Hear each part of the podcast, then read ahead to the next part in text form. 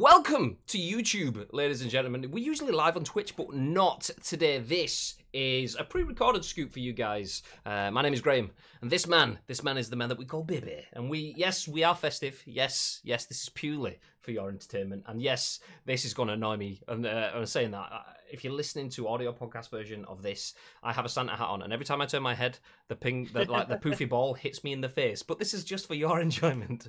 Nice. I mean, it could be worse. I mean, I have a ball that hits me in the face, not like that, calm down. But Bibi has an elf impaled into his skull. How did that happen, Bib? I genuinely have no idea. I'm in a room, like, where's it coming from? But it is there, and it's staying there for the time being. It's quite comfortable, to be fair, so it can remain there. Nice. I mean, there was an elf on a shelf, clearly fell off, unfortunately.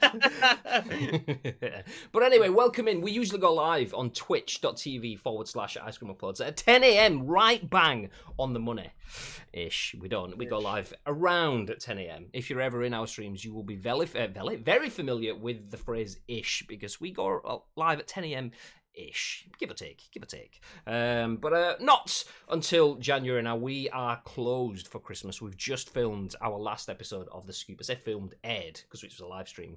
We usually stream live on twitch.tv/Ice Cream Uploads. Turn that stream into a podcast, a video here on YouTube if you're watching the video. Hey, and also an audio podcast. If you're listening to that right now, then there's just another podcast coming in your ears, but we are not streaming this live. So there won't be any chat alerts. There won't be any donations or notifications. It's just us talking to you guys. And we thought, you know what, we will do that. As soon as we're not going to be back until the new year, we know we've had quite a few messages, believe it or not. We're only a small channel, and we do this so that we can create some content and have a little bit of a creative outlet and talk about video games with other people that like to talk about video games. We do it for ourselves, effectively. But we've had a lot of people over the last 6 to 9 months reach out to us and say they enjoy the fact that we are making content and we're helping a lot of people get through what is... Well, let's face it, it's been a difficult year. So we thought, you know what, we're not going to be back until January. We're not going to be able to share our Christmases with you guys, but this is one way we can do that. So hopefully if you're watching and listening to this, then it gives you a little bit of a distraction from what has been a bit of a naff year, but hopefully you have a wonderful Christmas, and hopefully seeing Bibi with an elf enlodged into his cranium helps with that. Anyway, so the plan is we are talking about the biggest, the best, not the breaking, but the biggest, the best, and some of the downright most disastrous games of the last year and then the last decade, because the year is 2020. We are right at the end of it. We have 12 months of video games. You may remember, you may not, but you may remember that we did this last year. Myself, Bibi, and Luke, back then as we were in the Ice Cream Upload studio, sat and talked through some of our big hits and near misses of the year. But we get to do that this year with a further look back, because we're at the end of a decade, not just the end of 12 months. So we're going to give you a talk through some of our biggest and best moments of the year, plus the last 10 years too. So to kick things off, Bib, I think we should start off, obviously, we'll start off with a here and now. We'll leave the decade for a little bit. But obviously, it's been a bit of a horrendous year. Obviously, we could talk about that at length. Let's forget about the bad stuff for now and say what, for you, stood out in 2020. What was your favourite gaming moment of the year? Favourite gaming moment of the year probably was being a part of the 2K launch day for PGA Tour 2K21. It's a franchise that I have had near and dear to my heart since the old school. Well, it's kind of like the old school now, the Golf Club days. Obviously, we had Golf Club 1, 2, and 2019 before 2K got involved, and then basically changed the way that the game was from top to bottom, including adding the PGA license to the game. So the Golf Club has always been a game that I have spent far too many hours playing, either on my own or with my friends. It's evolved so much over the years, but this year, being a part of the launch day lineup, where we got to stream the game to a collective amount of people of 60,000, which was insane. Badass. Yeah, the amount of people that came into the channel on launch, well, it was about two, I think it was 2 weeks before the game came out, and we had the opportunity to be able to stream it. And I was surprised that my PC was able to perform that day. I wasn't expecting it to be able to output the stream and play the game on high. My PC can't do Ultra, it's too old. It's like 4 years old, the graphics card. So playing on high and people coming and saying, Jesus Christ, this game looks phenomenal. And they was enjoying me swinging a golf club around my room. As I was talking people through shots, they seemed to enjoy that. And a lot of the people who joined us then now join us every single day for the scoop. So trying to reach a new audience and try to use the limited golf knowledge that I have, but the massive heart for the sport was probably my favorite moment at the end. Obviously, a massive thank you to the guys over at 2K, Asim and Matt for hooking us up with that and giving us the opportunity to be able to do that. Because I think that's probably, apart from being part of the PES community over the years, obviously, you looking after it and bringing me in before I worked at Jelly, being a part of a launch day lineup kind of thing, I never had the opportunity to do that, especially for a sport I absolutely adore. I mean, I'm shit at it. I play it every single week. I play it every other day, but I'm still shit at it. But I know quite a lot about it. So being able to have that kind of rapport with people that are coming in saying, oh, Northern lad, good personality and sticking around. Debatable. Dropping... I'm definitely not talking about you. Dropping in subs, dropping in hosts, and then effectively following us and then still sticking around for today. I think for me, that was probably... The biggest turning point for when it comes to my streaming career anyway, because again, apart from being a part of the PES community for so long, that being embraced by another community was amazing. And yeah, the game shows it as well. It's still a phenomenal game. I play it pretty much every single day, whether or not that'll be on my Nintendo Switch, a PC, or my PS5. I play it every single day, either with my friends or just through the career mode on my own. So it's not as if I was just playing it for the day to be able to showcase it off. It's something that I absolutely adore, and to be given the chance to be able to pour my kind of personality and I'm not even going to say expertise in golf because it's really not that, but just to have an affinity about it, yeah, that was my favorite moment of the year from my personal perspective. It was good to see as well, because I'm not into golf, and I'm not going to play PGA Tour 2K21 or 22 or whatever comes next, because it's not for me. But that's the beauty of Ice Cream Uploads, is that we can satisfy multiple different flavors.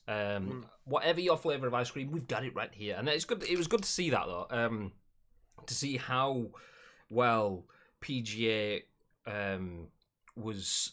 How can I say this? It doesn't sound like some sort of cheesy placement. I don't want to talk about 2K's perspective. Although it was nice to work with 2K. Bibi, I mean, you can see just over his shoulder there. You can see just the edge of his gift pack. He got a gift pack because that's. There you go, right there, Bosch. So we worked with 2K in that, and it was nice to see, to be able to work with a new company along the launch of a new title. But it was nicer for me to see us do that, but kind of from the outside, even though I was on the inside and I knew what was coming and I knew what content we'd be doing, and I knew that we'd be featured on the front page of Twitch playing this game to thousands of people. I didn't do it, so I got to sit back and watch it. And it was nice to see... Ice Cream Uploads turning heads, getting people to watch. I mean, we at one point were streaming alongside Bateson 87, massive streamer, huge, one of the poster boys of Twitch in the UK, and rightly so, really, really good streamer, very dedicated to it. But we held more viewers for longer playing 2K than he did, which was incredible. I mean, it amazing to see. Even now, just looking off to the screen at the side, I can see Gagad. Shout out to Gagad, who's obviously not live in the channel because we're not live. But he subscribed with a tier 1 sub for 4 months today. And I'm pretty sure Gagad came in as a result of one of those streams. So it's nice to see lasting relationships still impacting even right now. So yeah, it was good to see. Yeah, that was my favourite moment of the year. What about yours, Graham? You tell me yours. From a purely gaming perspective, I mean, there's quite a lot of favourite moments. The seeing us hit 2,000 followers, which, shout out to 2K again, who helped us with that. We had a giveaway a few weeks back. I think it was start of December, we started the 2K giveaway, where we gave away a selection of 2K games, plus Muscle Moose. So there's been a few things like working with 2K. I mean, actually, whilst I'm here, shout out to Muscle Moose, because...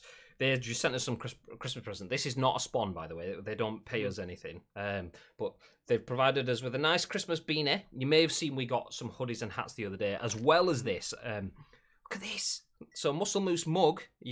There you go, Muscle Moose. And then if I rotate it round, Grape Day! My own personalised Muscle Moose mug. Nice, nice. Bibi does have one, just hasn't arrived because, you know, we're filming this pretty early. I live the closest as well. I live 10 minutes away from it. Like, I could have picked it up. But yeah, legends, thank you very much. They've looked after us well this year, as you can see up here. They've been sending us stuff all throughout the year. Hats, merch. They didn't have to do any of this for us. We're not sponsored. We're not affiliated. Well, we are affiliated because you can get 25% off your order by using Ice Cream 25, but... yeah, we don't get anything from them paid-wise. It literally is just a love of the product, which is like the nicest energy drinks. There's a reason they're up there. I could have just put anything I wanted up there, but yeah, they're unbelievable drinks. They've got so many different varieties. They look after us well. Absolutely. Flapjacks, crisps, all the rest. I mean, honestly, genuinely, we're saying this stuff because we genuinely enjoy eating it. There's a reason why I have... that noise is the flapjack box next to me because it's a nice flapjack. I'm not paid to say this. The only thing we get from them, apart from the freebies and the little bits of merch, which is nice, and I suppose that does keep us sweet, is a discount code for you guys. We don't earn off that. Any purchases you make, we don't even get notified if you've done it. You just save 25%. So it's a nice friendly relationship we have. Anyway, the reason I mentioned those is because whilst it's been cool to see us hit 2,000 followers and work with companies like 2K and Muscle Moose and beyond, I would say if we're stepping away from all that and I just look at video games, obviously this year has been the year of the new generation.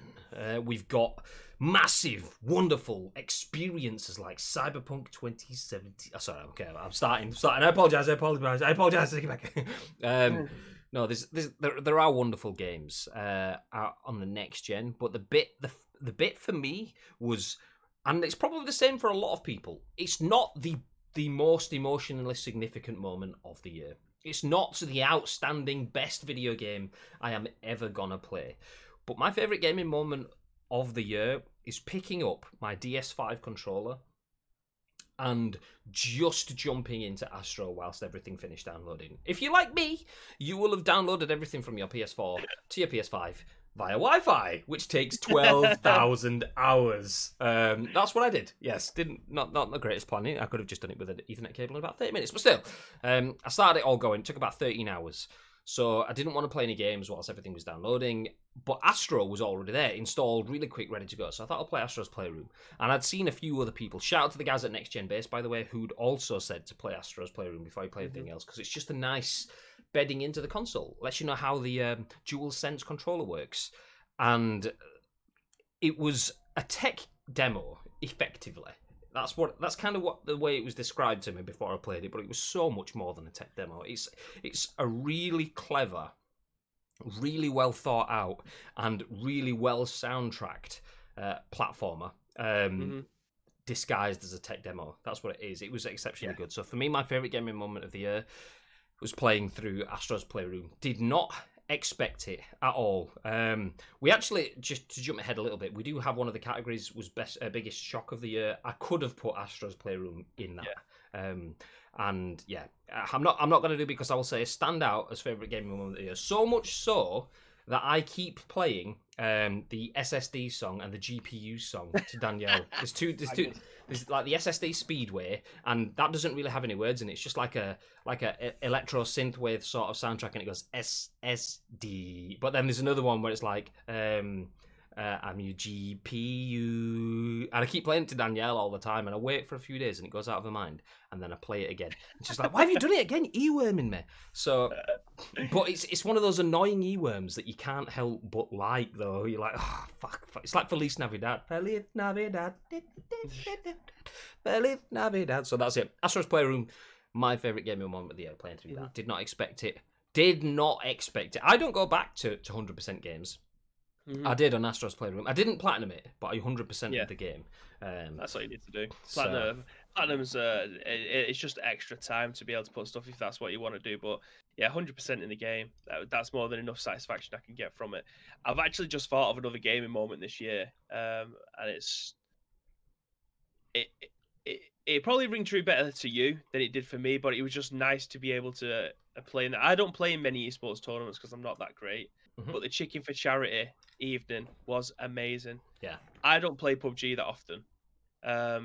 Graham is obviously the PUBG guy, but playing in a Chicken for Charity for Special Effect and having Was it 120 people playing over 5 games? It was an unbelievable experience. It was 64 people. We had 60.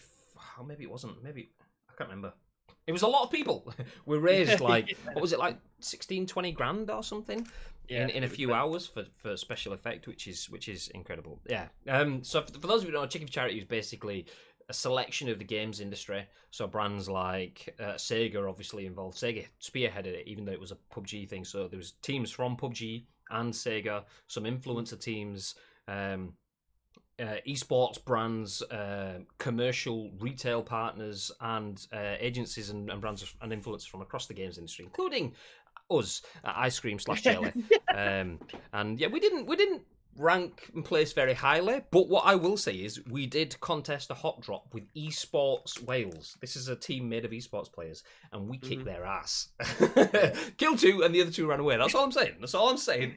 I also single-handedly melted Overclockers UK as well in the last game, so in your face. As someone who is obviously invested in esports, I don't get to play in that many of them in these big tournaments, obviously, because I'm not that great. I don't have the patience or time to become great at anything, really. But being a part of that, obviously playing alongside you, playing against one of my oldest friends, Alpi, and also Beans TV, another fabulous streamer, being able to be in party chat with you guys for like 4 hours while I was just getting melted left, right, and centre. It was just a fun day, like watching and listening to the comments, like people commentating over my shots, like it's we've got Rubinho on the camera now, and then you'll see me firing 2 shots and then getting killed with 1. That was probably one of the highlights of my day. But yeah, it was amazing to be part of stuff like that. It's such a rush that not many people get to experience, and it's good though. It's like it's people will sit and watch the likes of Frankie, professional esports host, and PUBG casters like Clover, and I can't remember who the other caster was, but pro-level commentary teams run by full-on production teams. People will sit and watch that for hours in general. I watch PUBG esports for hours in general, but people were watching us be shit at that. Although, to be fair, I did get 2 kills on stream, so I was like, yes. Yeah. Nice. Oh, I think there was like a 5-minute montage of Alpi lying down trying to heal himself behind a rock as he had like 4 other people trying to shoot at him, but then he managed to double back and run away as another team started to fight. Yeah, all of that stuff that usually you're the one that's watching people do these plays, and then we're in the middle of the plays. That was a nice feeling to be able to be a part of something like that. But that's just something that came to me then, but it was an amazing event to be a part of. Definitely. I mean, to be fair, I only had 6 kills in all of the games that we had, or something like that. But at least one match usually, yeah, usually. But then again, not on PC and not against people of that caliber usually. Yeah. But yeah, I had 6 kills, and I think at least 3 of them were on stream. So shout out to the observers. You nailed it in terms of my content. That £5 was well spent anyway. So that is highlights then. Okay, we know what your highlights of the year. Let's get full on 2020. And talk about disappointments. What were you looking forward to? Something that you kept an eye out for in 2020, but just didn't quite go how you wanted it to? Anything that stands out when I say that to you? Yeah, I mean, immediately, this is actually something I put down for highlights as well, but Resident Evil 3 remake was definitely something that I've been looking forward to ever since it got announced, ever since playing Resident Evil 2 remake the year before. I mean, for those of you that may be watching this for the first time, I'm a huge Resident Evil fan. It's embarrassing. Nerd. It's like you can't you go anywhere in this one from Capcom. There, you have to just kind of like, fuck. Okay, either I leave Bibi, so I'm not associated with him, or we just take him away from this. It's not that bad, but it's a big thing. But yeah, I'm a Resident Evil stalker, shall we say? So anything to do with that, I'm massively up for. I was looking forward to playing Resident Evil 3. I will still say Resident Evil 3 was still a fantastic game. However, there was just too much stripped out of it that I think taking a little bit of the soul out of it. Not having the clock tower there probably was the biggest bugbear. And I think a lot of Resident Evil fans will obviously say that as well. It is one of the most iconic parts of the Resident Evil 3. And to have it completely taken out and just having a mediocre boss battle there instead was... It was embarrassing, really. I can't believe it was something that was so deeply ingrained into the community was something that was taken out of. I don't know why. We don't know what the restrictions was. We don't know why it was taken out. But unfortunately, that was the tipping point for a lot of people. I will still stand by it. It was still a fantastic game. It wasn't as good as the remake 2. Resident Evil 2 was my all-time favourite game ever. And the remake probably is on par, if not slightly better. It hit every single note. It was... the tank controls was nowhere to be seen, which is something I wish they could have, you know, put in as an alternative camera if that's what you wanted to do. It may not even some sort of like small segment where it just kind of has a bit of an homage kind of thing. Yeah, that would have been fantastic. That would have been the icing on the cake. But yeah, I mean, Resident Evil 2, I can't fault it. It was an absolutely amazing game, and 3 was tipped to be. I mean, 3 in terms of the game itself compared to 2, it was always shorter. It was shorter on the PS1. You could do it so much quicker. I think people managed to complete the game in half an hour. The original one, that is. So, yeah, it's a shame. It was still an amazing game, and it definitely is still one of my games of the year. However, it was also my biggest disappointment, but that's because of the affinity that I have with the game and the franchise itself. If I was just someone who maybe didn't really get Resident Evil and didn't play the original ones, it probably would have been a fantastic game for you, because you don't know what the original was like. So you could have just skipped over all that. You probably didn't know there was an original Clock Tower part where you ran through. But not having it in this is, for me, that was my crossover this one. But that's my biggest one. That's kind of one of those things though. It's in my, like, as someone that doesn't have that affinity with Resident Evil and hasn't played through the original games, that would kind of not resonate with me. I wouldn't notice, but that would be like, I suppose, taking Psycho Mantis out of Metal Gear Solid, having a Metal Gear Solid remake and then not having Psycho Mantis. Yeah, you can't do the controller port thing because you don't plug your controller in anyway unless it's dying. Yeah. So okay, that's no memory card. Yeah, exactly. So that's going to be difficult. Take out your SSD. What?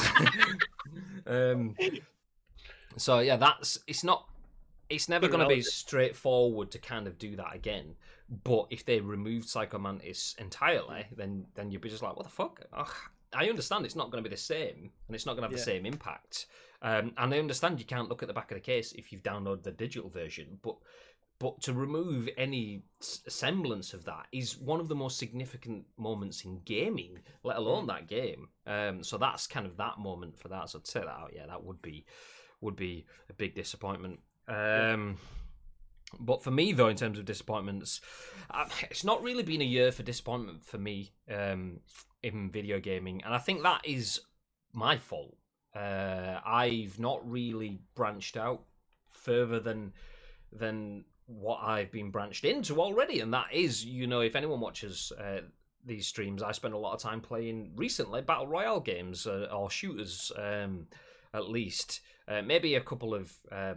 platform kind of things. I played through The Last of Us in the close of play period that we had when Bibi had a week off earlier on in the year. Other than that, I've kind of stuck to my main things, so it's kind of difficult for me to pick a disappointment for me. So when I do pick one, it's going to be one that I haven't played, and the disappointment comes from the fact that I haven't played it but wanted to play it and now probably won't play it. It's not Cyberpunk, by the way. It kind of sounds like that's where I'm going for. And if you're picking biggest disappointment of the year, we're filming this on the 22nd of December. Obviously, it's going out a little bit later than that. But right now, Cyberpunk is if you've mentioned disappointment in video games, Cyberpunk will be the one that comes to mind because everyone's talking about that. Yes, it's a disappointment. Yes, it probably will remain a disappointment for the next few weeks and months, and maybe not hit the heights that you want it to hit on the old gen consoles, but on PC it's not as much of a disappointment. On next gen consoles or current gen PS5 and Xbox Series X, it's probably gonna hit the heights that you want it to. So I'm gonna steer away from that one because a lot of people will pick that as their disappointment. My disappointment though is Fast and Furious Crossroads, and the reason being that I will not want to. I do not want to play that game. I love the Fast and Furious franchise. Ever since, like, teenage Graham, who wanted to drive a Honda Civic with a neon ground kit and a dump valve and a fully... all the chav stuff. Yeah, I wanted to be that guy. And I've matured over the years alongside the franchise. Well, not that you can really say the franchise has matured. It kind of has in some ways and not in others. But I've enjoyed all of the films all the way through. varying levels in times, but to the point where Fast and Furious Crossroads is a game that's coming out, and just this morning we were talking about it actually on The Scoop, and I mentioned how Vin Diesel and Michelle Rodriguez were stood on stage and they were hyped about bringing a game or being in a game, and I was like, yeah, I want to play as Vin Diesel. Yeah, I want to do Fast and Furious stuff. I want neon graphics flying underneath trucks. Yeah. And then when you saw it and it was bad, it looked bad, and everyone in the audience was like, oh my God, this looks terrible. Yeah, just keep clapping and smiling though, because Vin Diesel's still on stage. Oh my God. And then I thought, do you know what? It might look terrible, but if it plays well enough, games can look not cutting edge and still be decent. But everything I've heard about, everything I've read about it, every personal recommendation has not been a recommendation. It's been my recommendation is to just don't bother. It's not worth it. You're just letting yourself down. So yeah, that is mine. I haven't played, and that's the disappointment. The disappointment doesn't come from the fact that I think it's bad.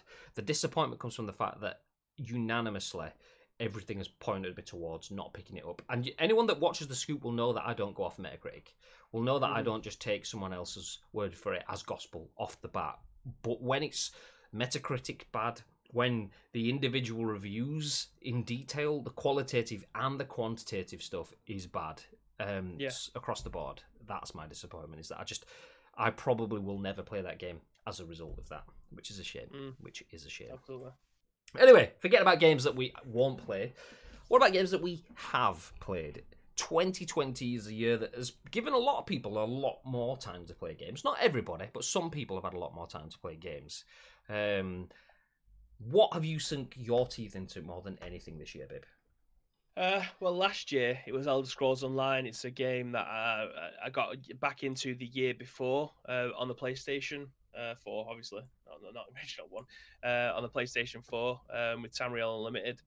But after watching a lot of streamers who I now watch all the time play it on PC, I thought, do you know what? I'll go on PC and I will play it on there instead, because it looks like you can put all the mods on in terms of you can see the numbers and damage counts and stuff like that. So at the beginning of all of last year and probably the first 4 months of this year, I played it non-stop. I absolutely loved that game, and I poured far too many hours into that game. Far too many copies. yeah. I mean, I've got a copy for pretty much it. I mean, I would hope that it would have come to the Switch at some point, but unfortunately it hasn't. We instead got Elder Scrolls Blades, which is the least said about that, the better. But yeah, it's... I think overall this year, with all the content that we've either made for YouTube or live streamed on Twitch, all the time that I played in between, I think Pro Evo this year is probably the game that I played the most. And that all comes down to playing PES 6 now, like the 2020 version of PES, but on PES 6. So all the transfers, all the stadiums and all that stuff. And then obviously playing PES 2 all the time on my PlayStation 2 still, as well as playing co-op with you, Graham, and doing Masters of the League, our PES series. Again, that's streamed on Twitch and YouTube. Plus the Ice Cream Uploads Invitationals as well. Yeah.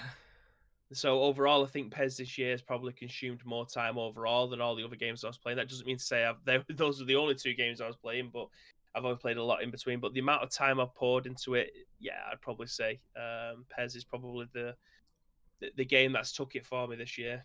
What about you? Definitely a good shout. I mean, speaking of PES, I mean, you guys will probably have seen these by this time. Just want a quick shout out to eFootball PES 2021, by the way, because... we've got these, and you guys will probably start seeing these soon. We've had some packages sent from the team at PES as Christmas presents, but also to celebrate the PES anniversary. That is not the reason why this is in the game, in Bibby's most time. We are absolute corporate shills, but not that much. No, just want to shout out the guys at PES for sending some goodies, because it's nice of them to send a few things out. But mine is unsurprisingly the game I've spent the most time playing, the game I've spent one of, if not the most time streaming, is PUBG. That's my game. I know, gasp. Yeah. If it's not PUBG, Fortnite has been probably a close second. That's more of a grind rather than an outstanding desire to play. I've been grinding Fortnite to get skins. So when I do play Fortnite, I have the ones that I want, whereas PUBG I've been playing as my go-to game. So that's the game that I've spent the most time playing this year. Do you know what? I'm not going to go too much into detail, because if you've seen these streams, you'll hear me talk about PUBG all day. So I won't spend too much time. We'll spend more time talking about what has been shocks, though, what has caught you off guard. So I'll jump onto that instead. So for me, what has caught me off guard was a game that I didn't see coming, and then when it did come, we got hooked up with it fairly early on, it kind of stuck around after that, and that is the Mafia Definitive Edition. And that the reason I shout this out is because I hadn't played any of the Mafia games. Shout out to the guys at 2K. They did provide us with codes for that, by the way. And they also provided one of our viewers with a copy of that in our 2K giveaway as well, by the way. So GG's to 2K. But once again, no corporate shilling here. The reason that game is in there is because me and Danielle have been playing through that. We still haven't finished. We've only played Mafia 2. We've still got the Mafia 1 Definitive Edition to play through, which looks incredible. So that caught me off guard. I didn't expect to enjoy Mafia 2 so much, even though it was an older game, and even though it was still a little buggy, but I didn't expect Mafia the Definitive Edition to look as good as it does. That might be something I play through this Christmas. We will see. Mm-hmm.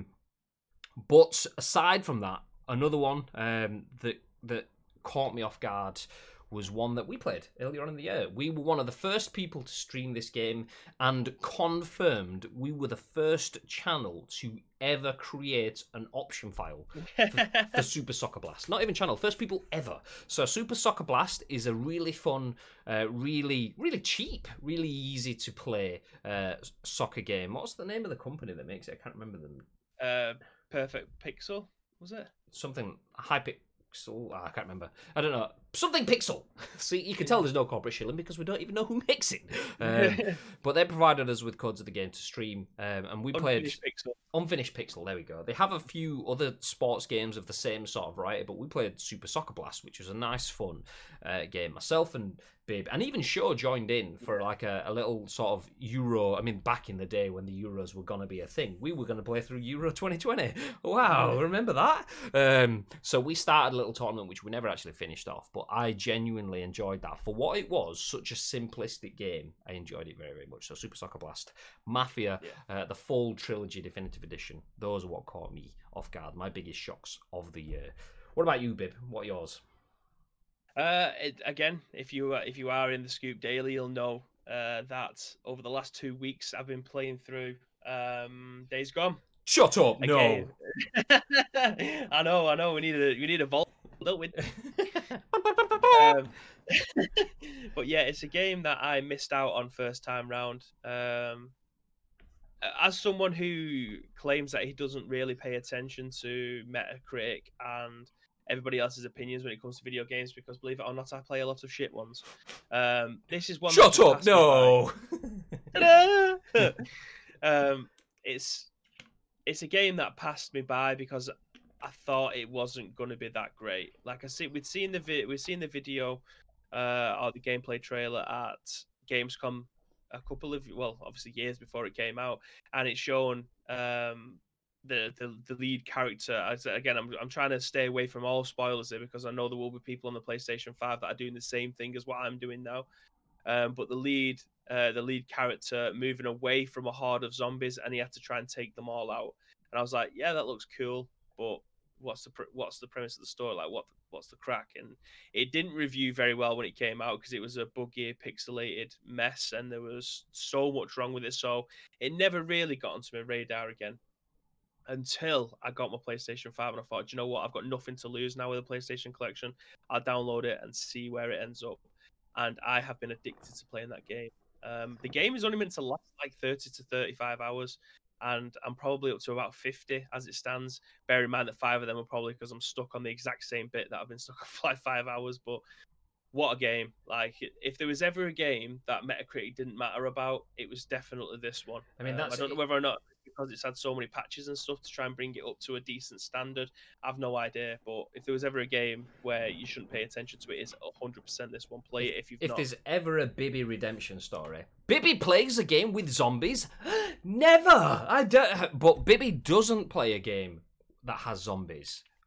Okay. A game that's been told as pants, and Bibi's not playing it. So not only is it a bad game, but it has zombies, and Bibi's not playing it. What the fuck is this? So to see a game go full circle, to be so bad that it's not going to get touched, to be the game that has absolutely sideswiped you and caught you off guard. Yeah, it's definitely done well in itself to come back for that. I mean, Days Gone is a game that I've had in my collection for 2 years and haven't played because of a similar sort of thing.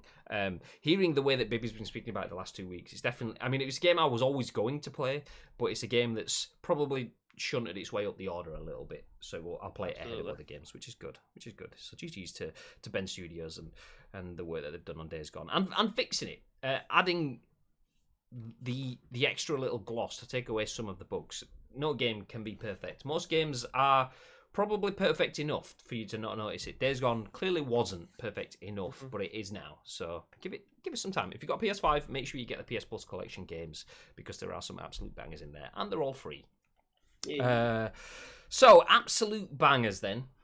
Let's step out of 2020 for just a moment, and let's step back 10 whole years. We're at the end of a decade of video games, and yes, that's 10 years. You can't talk about all the games of the last year in 1 hour.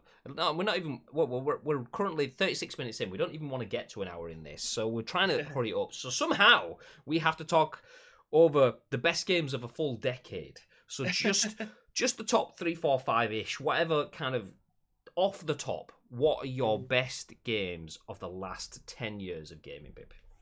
Well, it's going to feature 2 Elder Scrolls games. Of course it is. To absolutely nobody's surprise. I think Skyrim absolutely is definitely up there. After the 5 copies that I've got, everything that he came out on, I've got it on. It's Samsung just a phenomenal game. Absolutely got it on the Samsung Smart Fridge. He has. Absolutely. But yeah, it's just a phenomenal game. It's one of them games that you can have a play for absolutely hours and do every single side mission, or just go through the main campaign, and the main campaign will probably still take you 60 hours. But it's a leisurely game. But aside from that, Elder Scrolls Online takes the best of absolutely everything. Eventually, it's got there. Eventually, it's taken a long time to be able to try and convince a lot of people to be able to play this game. But Elder Scrolls Online definitely at 100% is up there as games of the decade for me. Again, this list is my opinion. It might not necessarily, because there's a Breath of the Wild, for instance, phenomenal game, but it isn't making my list of the games of the decade, and that will piss a lot of people off. But it's all personal opinions when it comes down to it. It's like GTA 5. When we were talking, as we were obviously talking through the notes of this show before we started recording, and GTA 5 is a game that I mentioned specifically as being an incredible game. Incredible. Loved by many, many people. And I do really like that game. I wouldn't say that I love that game. I mean, I loved playing through the story, but I've not thought, I need to play through that story again because it was so exceptional. Or I need to go in online because it was so exceptional. They are incredible games, and probably in most people's lists, but they're not in ours. So that's fine. Yeah. But if I was to choose one, game that I think is my game of the decade, and it's a game that I've already mentioned earlier on in the show, but I mean, it has to be Resident Evil 2 Remake. It has to be the game that I was worried, I think is probably the best word. I was worried about how it would turn out, and it has taken everything from the original story and put it into a modern day spin on things. So it's over the shoulder, it's a full inventory. You don't really have to take stock of what you've got in there compared to the 6 slots that you used to have on the game, inventory management style. It delivered on absolutely everything and more. So yeah, for me, I've talked enough about Resident Evil 2 Remake over the past year, 18 months, but if you need to know anything else about it, you can watch the streams, because I stream them all and save them as highlights. So go over to our Twitch account, you'll be able to watch them all on there, or onto YouTube, everything that you need to know. You can watch me scare the shit out of him in those streams as well. So and in about 7,000 clips if you're doing that. But yeah, Resident Evil 2 Remake for me is by far, after when all said and done, is by far my favourite game of the decade, and I think it would have taken a lot to beat it, if I'm being honest. Nice, nice. What about yours? I have a few games of the decade that definitely need to be mentioned, and you can probably see from looking at my games, there is a lot of... There's a lot of emotional significance, and it's amazing. Like, the games that last forever are not usually just the best stories or the best games, which is probably why Breath of the Wild and the Grand Theft Autos aren't in our list, because they're great, they're exceptional, but they haven't necessarily resonated. So my list includes games like Overcooked, which is on there because it's a game that I would not... It's not my game. That's not a game that I'm going to play. Nope, no, you're all right. I'm not going to buy that. No, I'm not even going to touch it. Me and Danielle smashed through the entire game because me and Bibi played a little, like 3 minutes in the office, and I was like, okay, this is fun. And it was free on PS Plus. So I played through that with Danielle, with Chloe. I've pushed other mates onto playing it. So Overcooked, because it's such a really fun and infuriating, but fun game. It's simple. It's a simple game. Anyone can play it. So that's in the conversation. Obviously, PUBG is going to be in there, and that might even be my game of the decade, just because of how much time and how consistently I've played that game for 3 years now. So that's probably my game of the decade. But in there, I'm going to have to also throw in other moments of emotional significance. So like Pokemon Go is a mobile game. It's an AI game as opposed to an actual video game. That I would class, I mean, video games are shit exploitation. It's different. It's a different type of game from what I would class as my core game, like Overcooked was. But I've spent almost day in, day out. It's pretty much phased out for me now, Pokemon Go. I hardly ever touch it anymore now. But it was huge for many years, so that's in there. And then, as well as that, Uncharted, the Nathan Drake collection, and Uncharted 4. Me and Danielle, over the space of a couple of months, played through all 4 Uncharted games, and they are incredible. If you haven't played through them, Uncharted 4 is in the PS Plus collection. Uncharted, the Nathan Drake collection, has previously been free on PS Plus. If you haven't been played through them, it's like playing through Hollywood blockbusters. It's incredible. Me and Danielle did it over a couple of months, a couple of weeks per game, so we weren't doing it every night, but when you kind of get bitten, you might play a couple of hours and then a couple of hours, and then you get bitten, and then you play 3 nights in a row and smash through it. Incredible. So the Uncharted games, Last of Us games, similar with that. Pokemon Go, Overcooked, but probably PUBG is probably my game of the decade, unsurprisingly. Yeah. So yeah, definitely a lot in there. But yeah, if you guys do want to share yours, feel free. Obviously, if you're watching YouTube, let us know in the comments. It would... be nice to see what you guys think. We do respond to the comments on YouTube, by the way. And if you're not a YouTube person, then just tweet at us at Ice Cream Uploads. We want to know what your games of the decade, your games of the year have been. Okay, so those are your big guns, the ones that stand out. What, at least for 2020 then, have been your honourable mentions? Is there anything that you haven't mentioned as being the biggest games, the ones that you've sunk the most time into? Is there anything that you have played that you feel, okay, from my perspective, this at least needs a mention? Is there anything that stands out there?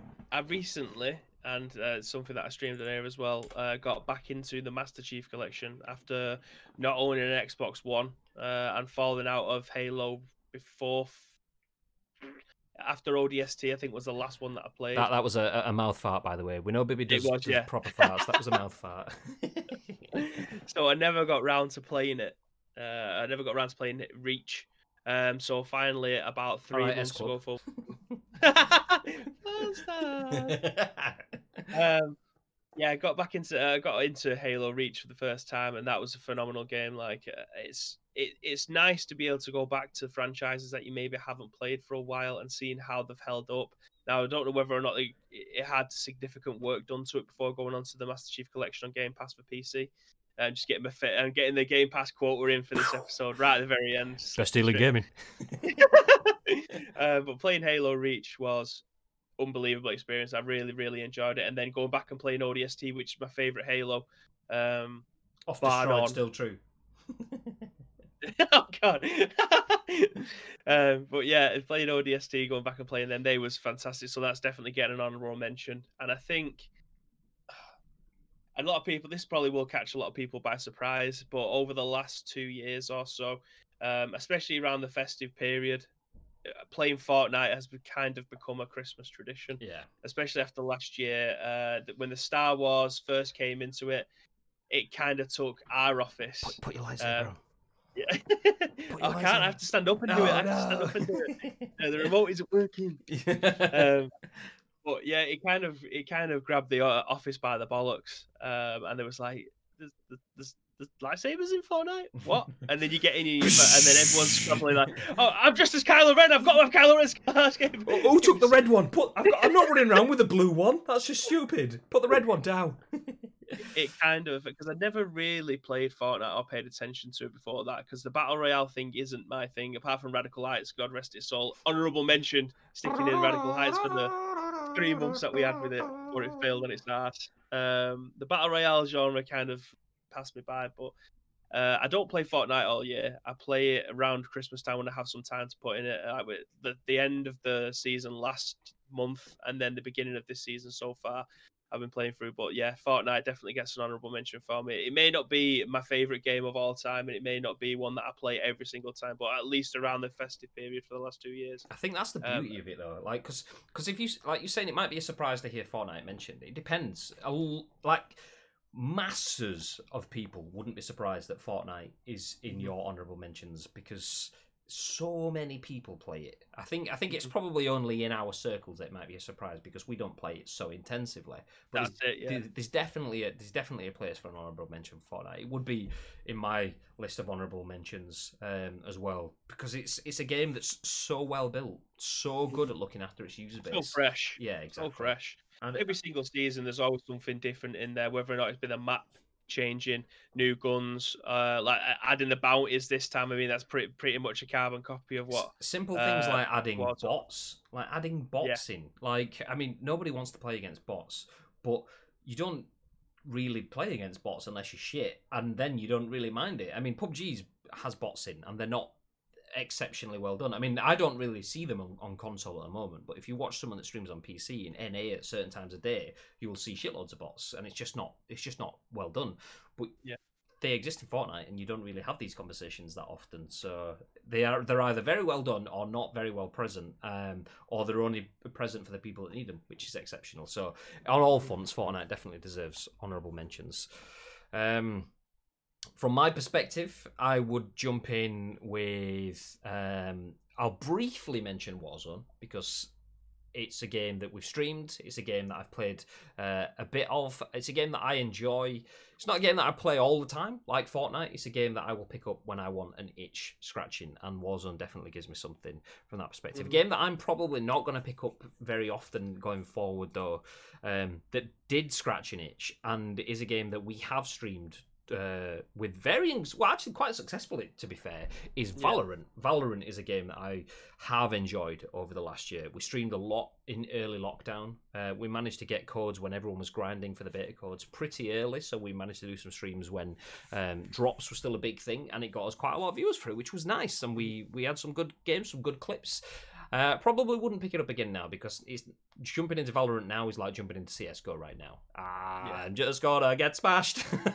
So maybe not right now, unless it's just something that I get an urge to grind. But it definitely deserves an honourable mention because it's such a well-made game. I'm not looking at it for someone that's played it day in, day out for the last 6 months, but for someone that jumped into it fresh and played it for 3-4 weeks, then it was exceptional for that period of time for me. The only other one that I'd mentioned... Oh, sorry, what were you saying? It was nice to be a part of because it's very rare. Like, rogue companies come out since from High Res, and I don't think it's come to anywhere close to being the fanfare that Valorant did. Fair enough, Valorant was absolutely everywhere, but Rogue Company is a decent game, but it still doesn't even come close to it. So it was nice to be a part of. Like, I was never playing CSGO when that originally came out, but to have that affiliation with Valorant now to say, I played that when it came out and it was an absolute boss game and it's still going as strong as a massive esports now. Yeah. Are we still going to be talking about Valorant in 10 years' time? Who knows, but me and you know that we was there when it first came out and we enjoyed it thoroughly. It's nice to be a part of that little part of history, shall we say. Nice to know that people got access to that game from watching our channel. There were multiple people that were like, oh, I've just got a drop, thanks guys. We were like, well, we didn't do anything, but you're welcome. So it's nice to know that we've helped people in that sort of sense. So it's good, it's good, it's good. One other honourable mention from me is a game that I'm currently playing through at the moment, and that is Spider-Man Miles Morales. And within that, I will wrap in Spider-Man and Spider-Man Remastered, because if you haven't played through this game, it's exceptional. It's so well made, so well made. And I'm not saying that in terms of, there might have been bugs in Spider-Man's Miles Morales, and you can fly around as a bin and all that, whatever, never in there. But you play even just Spider-Man on the PS4, not the remastered and not Miles Morales. Play through that game and hit some of the different combos. Get yourself far enough into the game where you've unlocked enough skills and attributes and so on. The stuff that you can do, the variation. You could have 15 enemies and you could kill them all spectacularly. 15 different ways, and still have plenty more options to go for the next wave of guys. It's good. It's genuinely one of my games of the year. So yeah, definitely deserves an honourable mention. Any other games you feel deserve a swift high five, Bib? Not really. No, I mean there's millions of games that I play every single year, especially over the last decade or so. Starting off as a 20-year-old lad in the year 2010 and then finishing as a 30-year-old bloke in 2020. It's been a long decade of fantastic video games. I think the last 10 years is definitely where I've got involved in like MMOs and games that require more than just 10 minutes of your attention.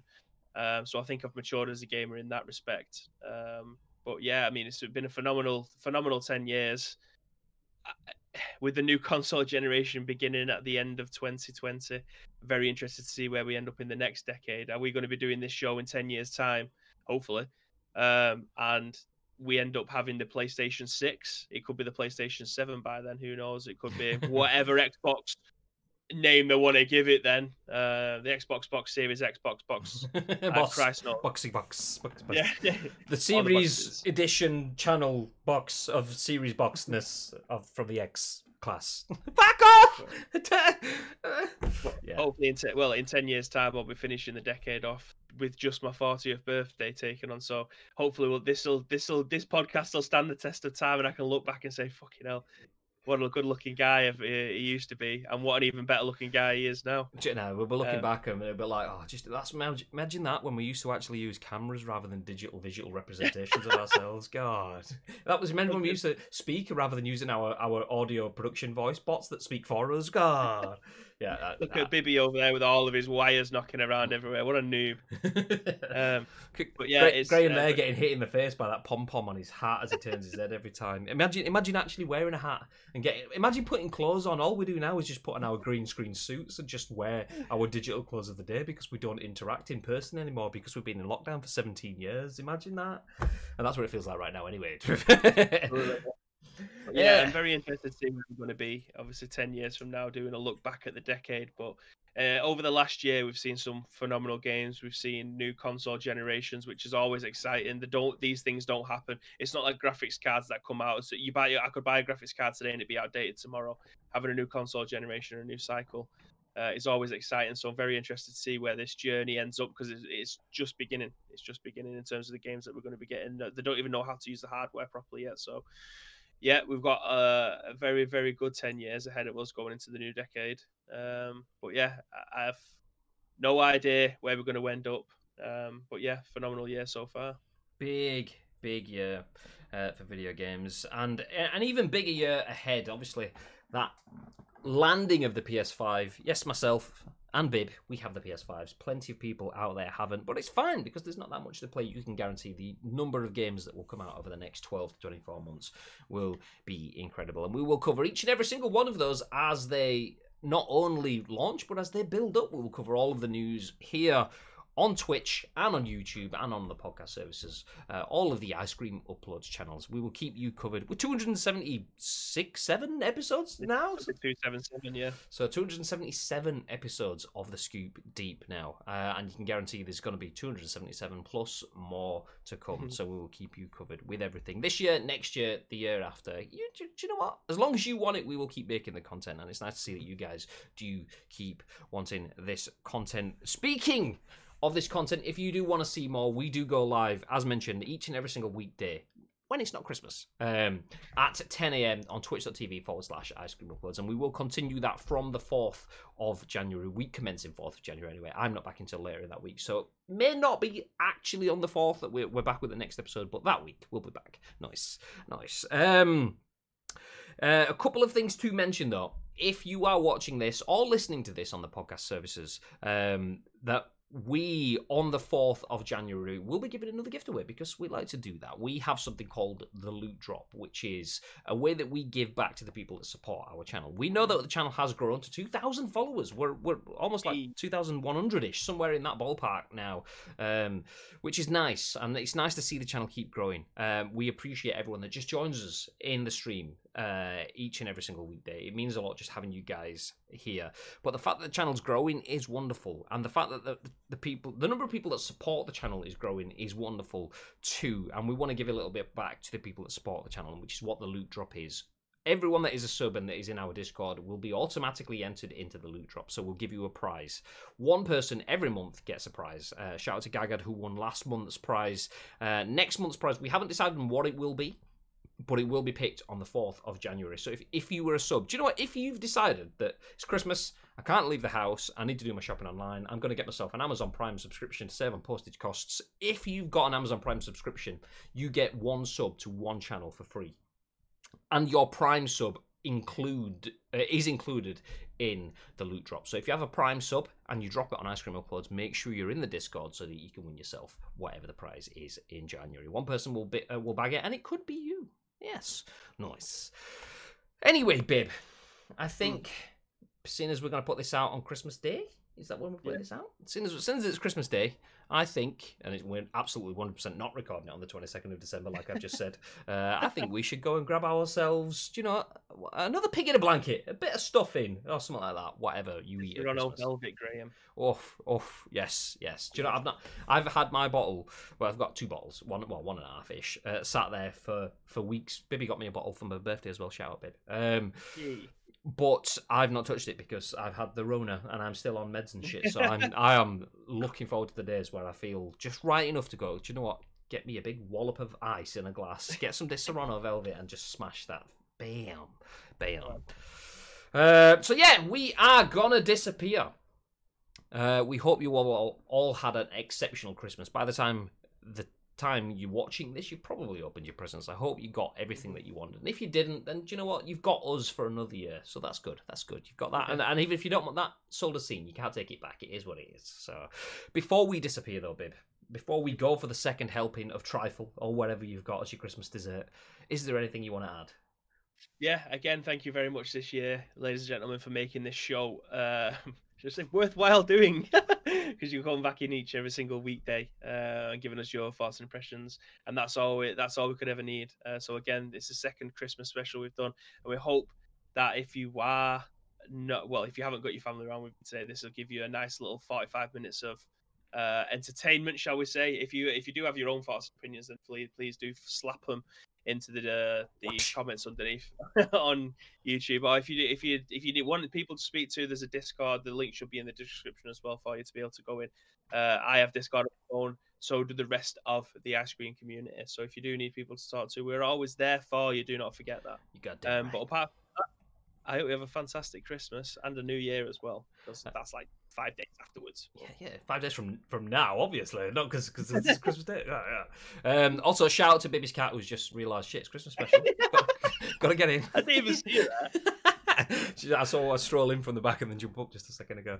I was going to mention something, but it's just got out of my mind. I don't know what it is. No, I can't remember. Okay, thank you for joining us. Have yourselves a fantastic Christmas. I hope it's been wonderful, and we'll see you in 2021. See that? I had to look down at the calendar then just to confirm what year it was, because I didn't know. I'm dying, man.